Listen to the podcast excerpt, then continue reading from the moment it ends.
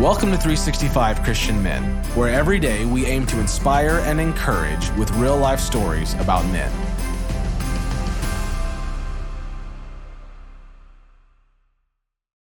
December 6th, John Perkins. John was born on a southern plantation during the Great Depression, with no father and a mother who died of malnutrition when he was just seven months old. John grew up to become a janitor, welder, equipment designer, Bible teacher, civil rights activist, community developer, and author of 15 books. On this date, in 2006, John published Let Justice Roll Down. John has spent 50 years leading demonstrations and filing lawsuits on behalf of Black Americans regarding equal pay, hiring practices, poor treatment of inmates, and voting rights, and he always champions forgiveness. At the time of this writing, John is 89 years old and still fighting against racism and for justice and forgiveness. On the topic of pervasive racism in the United States, John wrote, This is a God sized problem. It is one that only the church, through the power of the Holy Spirit, can heal.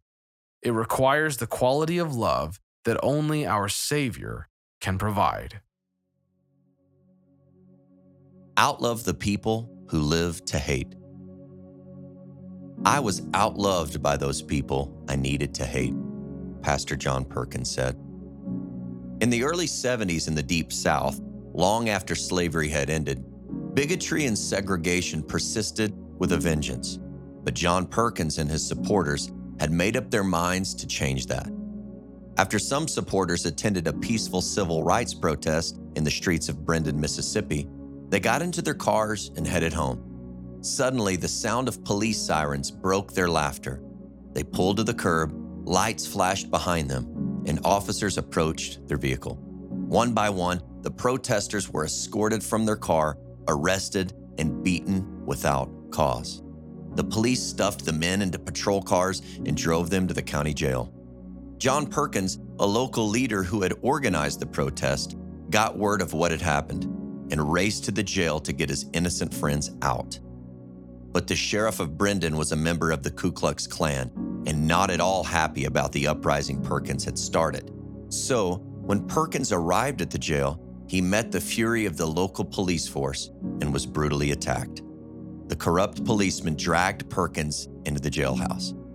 From the cold concrete floor of the jail cell, Perkins cried out for mercy as round after round of feet, fists, and clubs landed on his head, ribs, and groin. Perkins realized the same hate was rising in him too. I discovered that I hated them back, and I hated them as much as they hated me. I saw that I was a bigot too, Perkins said. Perkins told God that if he got him out of jail alive, he would dedicate his life to preaching the gospel. The gospel would overcome the hate he saw in them and in himself. Days later, in his hospital room, Perkins was surrounded by the steady beep of a heart monitor, the chatter of nurses in the hall, and a staff of kind white people. But he wanted nothing to do with them. Perkins said, One of my doctors was white, he would come and sit with me every night at the hospital until I'd go to sleep. I was outloved by those people I needed to hate. Through this firsthand experience with the power of hatred, Perkins had come to see its root, not as a racial problem, but as a spiritual problem. He realized we all need the Savior, and we all need to be healed. Miraculously, Perkins was transformed by the Spirit of God and was able to sincerely forgive. He returned good for evil, and God filled him with a love for his enemies. Hebrews 5 7 says, God blesses those who are merciful, for they will be shown mercy. Is there an injustice you've encountered that could be overcome with God's love? Outlove the people who live to hate.